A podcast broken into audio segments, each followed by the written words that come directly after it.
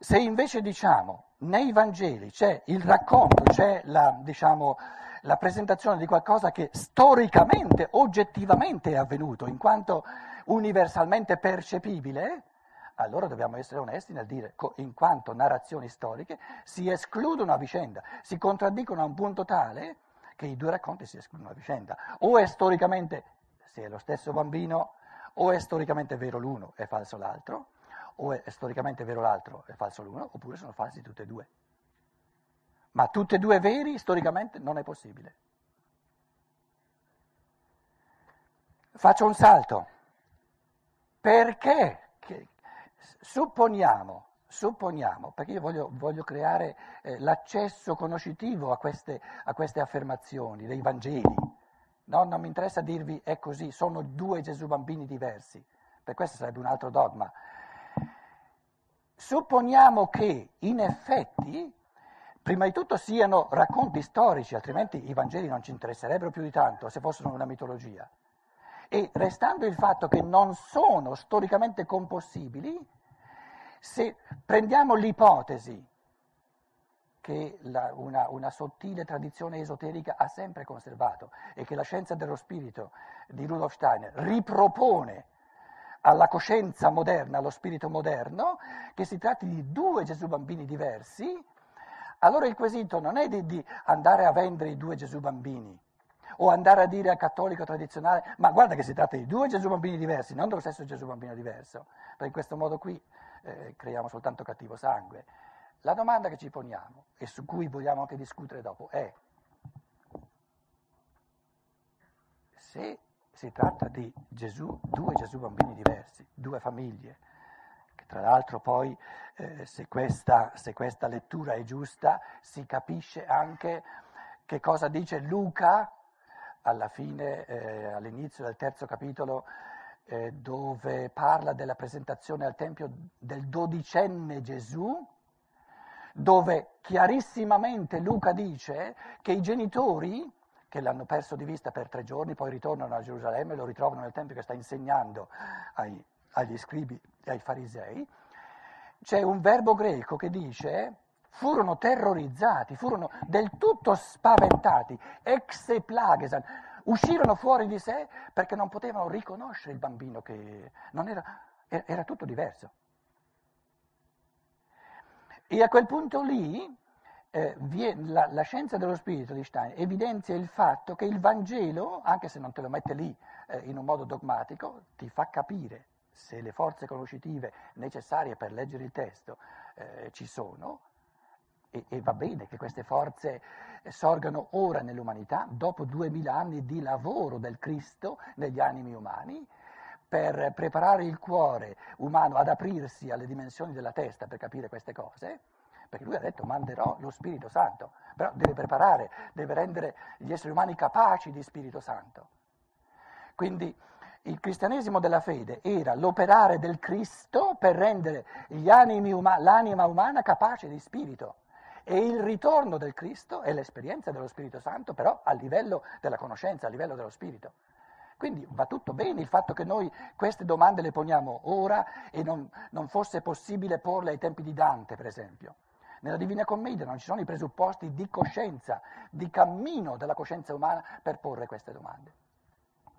Se è così, capiamo che a 12 anni questi due spiriti, queste due realtà, il Gesù di Luca, dove ci sono i pastori, e il Gesù di Matteo, dove ci sono i, i re magi, diventano una cosa sola. E a partire da quel momento lì, siccome animicamente, spiritualmente, fanno una unità, non c'è più bisogno di due corpi diversi come portatori, di due correnti diverse. Uno dei due corpi muore e a partire dai 12 anni abbiamo un Gesù di Nazareth. Ma a partire dai 12 anni però. Fino ai 12 anni abbiamo due. Vi sto parlando di un'ipotesi per chi, per chi la vuole considerare sul serio. Non vi sto dicendo è così, non serve a nulla dire che è così. La domanda che ci poniamo per aiutare la mente, per aiutare lo spirito ad avere accesso a questo mistero, no, non sottovalutate il fatto che se, se le cose stanno come io vi sto proponendo, è l'unico modo di salvare i Vangeli. Perché se le cose stanno come io vi sto dicendo, tutti e due i Vangeli sono storicamente reali e oggettivi. Se invece, se invece noi continuiamo a pensare a un unico Gesù di Nazareth, se vogliamo essere disonesti non entriamo in merito alle cose, ma se vogliamo essere onesti ci tocca svendere i Vangeli e dire non sono testi storici, sono inventati. Quindi non sottovalutate il fatto che io che io vi sto, sto, sto, sto sudando qui no? per, per, salvare i Vangeli. Cioè noi i Vangeli li salviamo soltanto se li prendiamo sul serio come testi storici. Per come invenzioni della mente umana ce ne sono tante. Perché allora duemila anni fa non è successo nulla, è, è stato pensato qualcosa nelle teste umane. E vi ripeto, a livello di testi storici non possono essere eh, concili, non sono conciliabili Luca e Matteo. Tutti gli elementi fondamentali si escludono a vicenda. La domanda che volevo porre per aiutare lo spirito umano ad avere accesso a questa affermazione così sconvolgente, così, così nuova per, per il cristianesimo tradizionale, per il cattolicesimo, è se è vero che abbiamo a che fare con due correnti dell'evoluzione umana. Se volete, l'evoluzione della saggezza che si rivolge. I magi, i re magi erano, venivano dalla Caldea, eh, tutta, tutta la, la, la, la, cultura dei babilonesi, degli assiri, dei caldei, era una cultura che aveva conoscenze profondissime, scientifiche, che fanno impallidire la nostra astronomia di oggi, dei misteri delle stelle. Da chi vengono guidati per venire ad adorare la nascita del bambino? Da una costellazione di stelle, da una penetrazione dei misteri del cielo. I pastori vengono guidati da un'esperienza interiore, da una visione che sorge nei loro sogni. Il sogno dei pastori produce nella sua sostanza animica l'immagine degli angeli, della schiera degli angeli, che gli dice andate a Betlemme ad adorare il bambino. I re magi vengono guidati dalla stella per millenni, per secoli e millenni, a partire da Zarathustra, il primo grande scandagliatore dei misteri eh, del cielo, sono, eh, era stata tramandata una sapienza che diceva quando la Vergine, il segno della Vergine, si vedrà dietro al sole a mezzanotte nella notte santa dell'inverno, la nostra grande stella, Zarathustra, ritornerà sulla terra per farsi il portatore dell'essere spirituale del sole. Di generazione in generazione hanno tramandato questa sapienza stellare e questi tre re magi erano gli ultimi che avevano conservato queste conoscenze oggettive del macrocosmo e portano i loro doni a questo bimbo nel quale si incarna il loro Zarathustra e dicono tutta la sapienza del mondo, l'oro, tutto l'amore del mondo, l'incenso, tutte le forze volitive dell'evoluzione la mirra, si riassumono in te.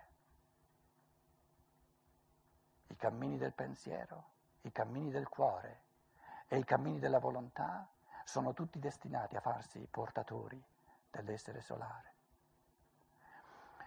I re magi vengono guidati dai misteri del macrocosmo, i pastori vengono guidati dai misteri del microcosmo, dell'interiorità umana, delle esperienze dell'anima umana di ciò che nasce nel sogno, delle immagini che nascono nel sogno. Questi due Vangeli sono immagini, sono pieni di polarità, bellissime polarità, dove, dove proprio non c'è nessun elemento che stona. La domanda che stavo ponendo è, se è vero che prima di Cristo, diciamo, ci sono due correnti fondamentali che sono in un certo senso polarmente opposte l'una all'altra, l'affermazione fondamentale del Natale, l'affermazione fondamentale dei Vangeli è che dove si tratta di polarità, polarità non si possono, di primo acchito, non si possono di, di, di un colpo solo riconciliare fra loro. Nel Gesù di Luca vengono riassunti tutti i cammini dell'anima umana, tutti i cammini dell'innocenza e dell'amore. Nel Gesù di Matteo vengono riassunti tutti i cammini terreni di esperienza sulla terra, sociale, economica, di questi re magi che hanno, hanno imparato la saggezza del vivere sulla terra, del vivere sociale sulla terra, nei, nei, diciamo, nel Gesù di Matteo si riassumono tutti i cammini di sapienza, di saggezza terrena del, de, degli esseri umani e queste due correnti sono così polarmente in tensione fra loro, sono così due mondi talmente diversi fra loro che sarebbe una umiliazione della libertà umana se la divinità ne facesse una sintesi miracolosa senza che questa sintesi sia il compito di un cammino sulla terra. Dodici anni, questi due bambini diversi, tutti e due chiamati Gesù bambino, riassumono in sé, tutti e due chiamati Gesù, riassumono in sé la corrente della saggezza che penetra i misteri del macrocosmo e la corrente dell'innocenza dell'anima che viene giù dai cieli, ancora paradisiaca, senza peccato originale, e ci vogliono 12 anni perché queste due correnti, separate l'una dall'altra, si riassumano e si rendano capaci di accogliersi a vicenda, di fare una sintesi. E nel dodicesimo anno si congiungono e poco dopo uno dei due corpi muore e resta Gesù di Nazareth.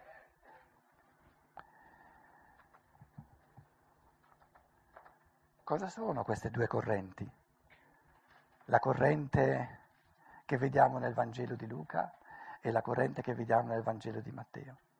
Nel Vangelo di Luca, vi dicevo, eh, nasce il bambino del Vangelo di Luca e basterebbe leggere il testo purtroppo le traduzioni sono, eh, sono un po' fuorvianti, nel senso che eh, i presupposti per capire il testo greco a un livello spirituale vanno, vanno riconquistati, ma leggendolo in greco si vede che nel Vangelo di Luca abbiamo a che fare con immagini di innocenza paradisiaca.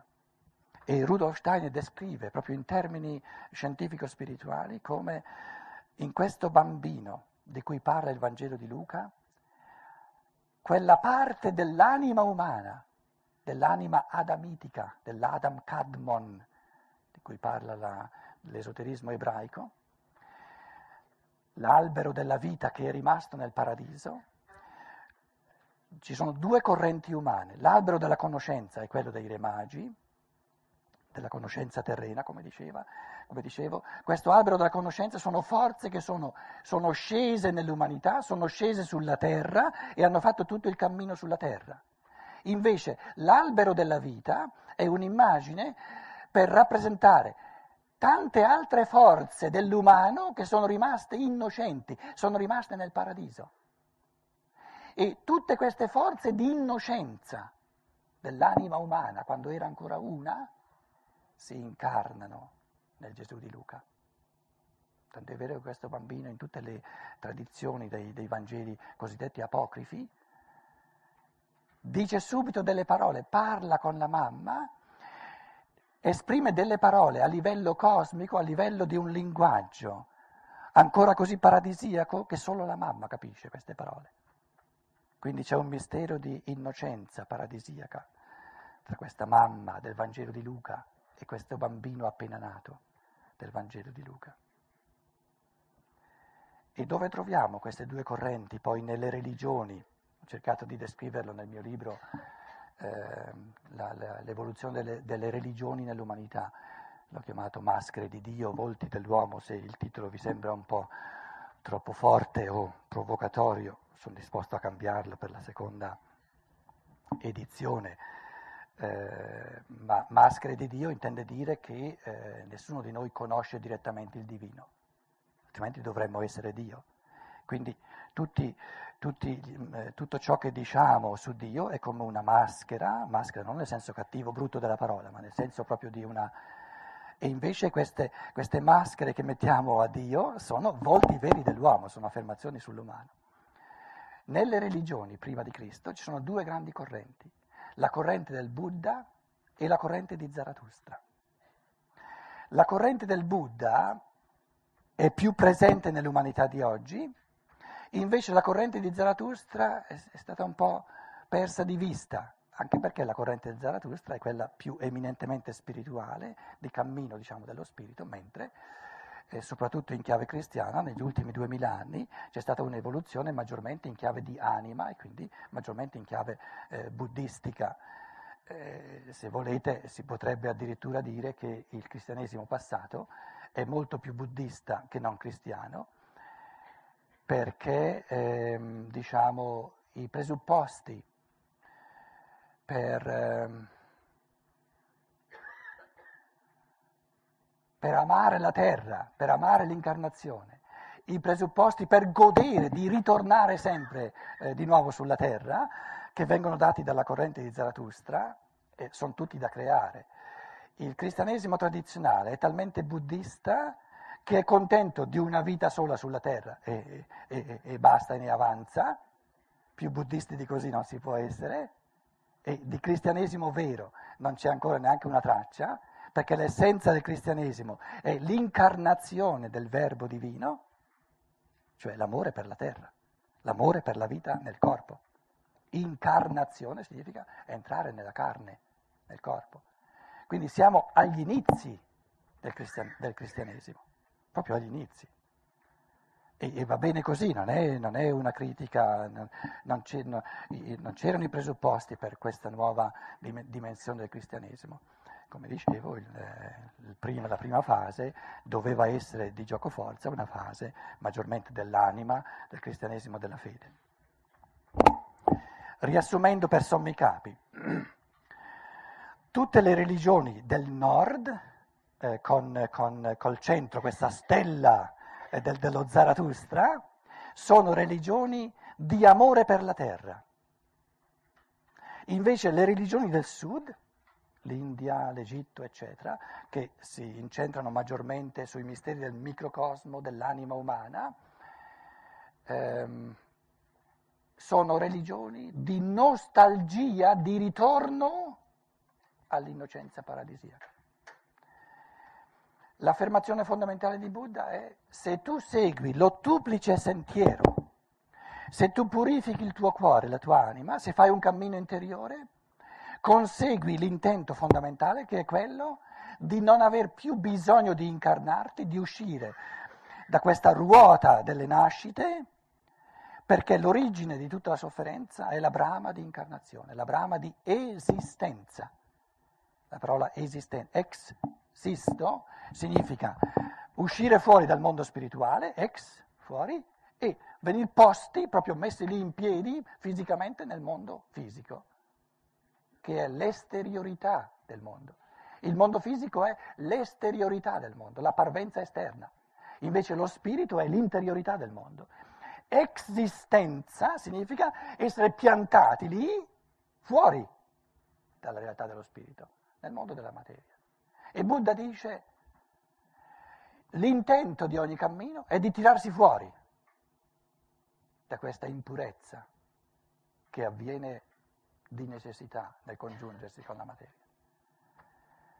Tutta la corrente di Zarathustra, la corrente dei re magi, quella, di, quella di, di Buddha si riassume nei pastori, la corrente dei re magi diceva proprio perché nella terra ci sono forze arimaniche, angriamainiu, controforze di tenebra come controforze allo, alla luce dello spirito umano, controforze di gelo dell'egoismo, della chiusura in sé, come controforze al calore dell'amore, proprio perché questo, queste controforze ci sono. Possiamo benedirle, possiamo ringraziare che queste forze ci siano? E se siamo forti abbastanza, se ci intridiamo abbastanza della luce del sole, del calore del sole, godiamo delle tenebre dell'inverno e del gelo dell'inverno, perché la luce può risplendere soltanto nelle tenebre e il calore ha un senso soltanto se riscalda ciò che è freddo.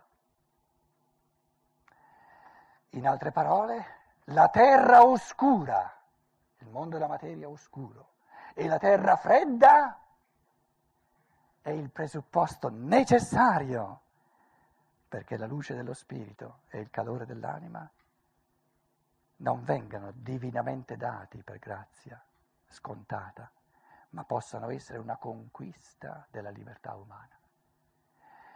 E lo spirito umano può conquistarsi la luce soltanto se ha la forza di interagire quotidianamente con le tenebre e benedice le tenebre, perché se non ci fossero non potrebbe conquistarsi liberamente lo spirito.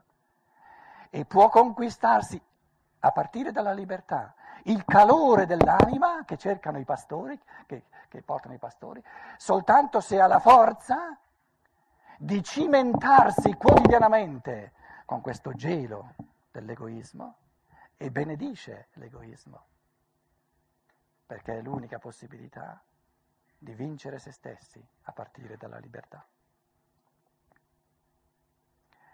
Celebrare il Natale vuol dire benedire la terra che porta incontro allo spirito umano la tenebra come sfida evolutiva al pensiero e allo spirito e porta incontro all'anima umana il gelo dell'egoismo come sfida alla libertà di conquistarsi il calore dell'amore a brano a brano nel vivere quotidiano.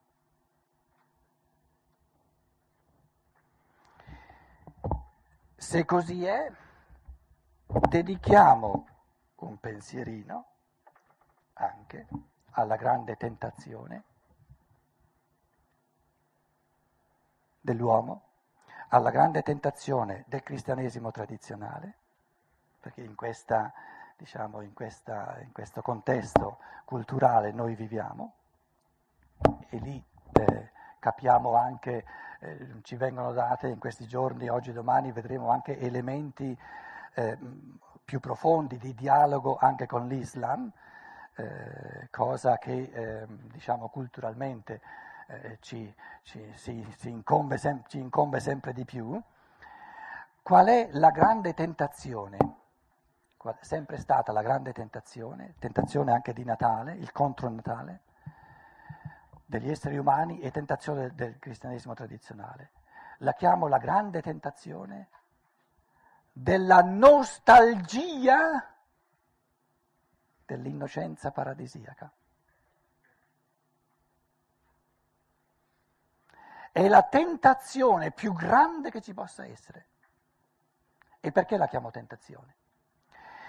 Perché se l'uomo soccombe a questa tentazione e di fronte al bambino di fronte a questa innocenza che ci richiama ai primordi paradisiaci dell'evoluzione umana, se nasce in noi il rimpianto, il, la nostalgia di ritornare nel paradiso, vanifichiamo tutto il cammino della terra, diventiamo poltroni nello spirito Invece di andare avanti vogliamo tornare indietro e perpetuiamo.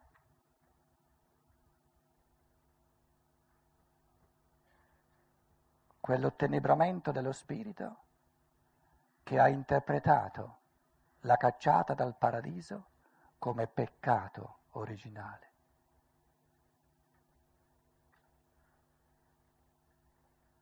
Interpretare l'uscire dal paradiso, l'entrare nella terra, nel mondo dell'oscurità della materia e del gelo della materia, interpretarlo come un peccato rappresenta l'oscuramento più assoluto dello spirito umano.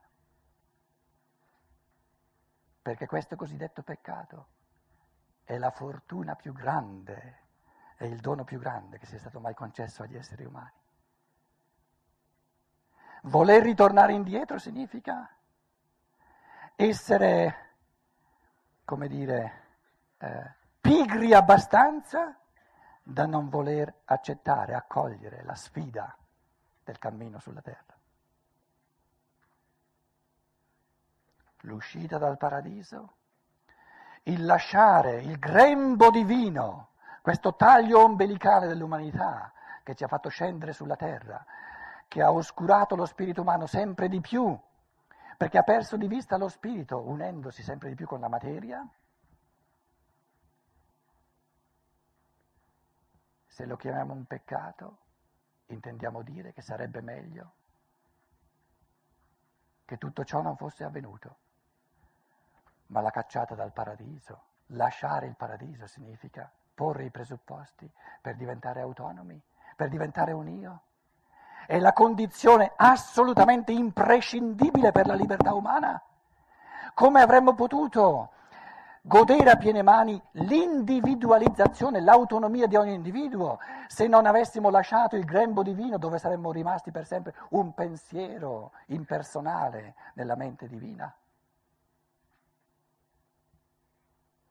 Coloro che chiamano l'uscita dal paradiso un peccato rimproverano la conduzione divina del cammino umano che ha previsto la libertà l'autonomia del singolo come la cosa più sacra.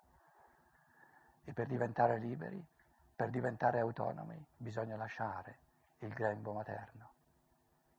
Come il figlio al prodigo che lascia la casa paterna. E il padre non gli dice resta, resta, resta. Il padre gli dà la sua parte e gli dice va. Perché solo così puoi diventare autonomo.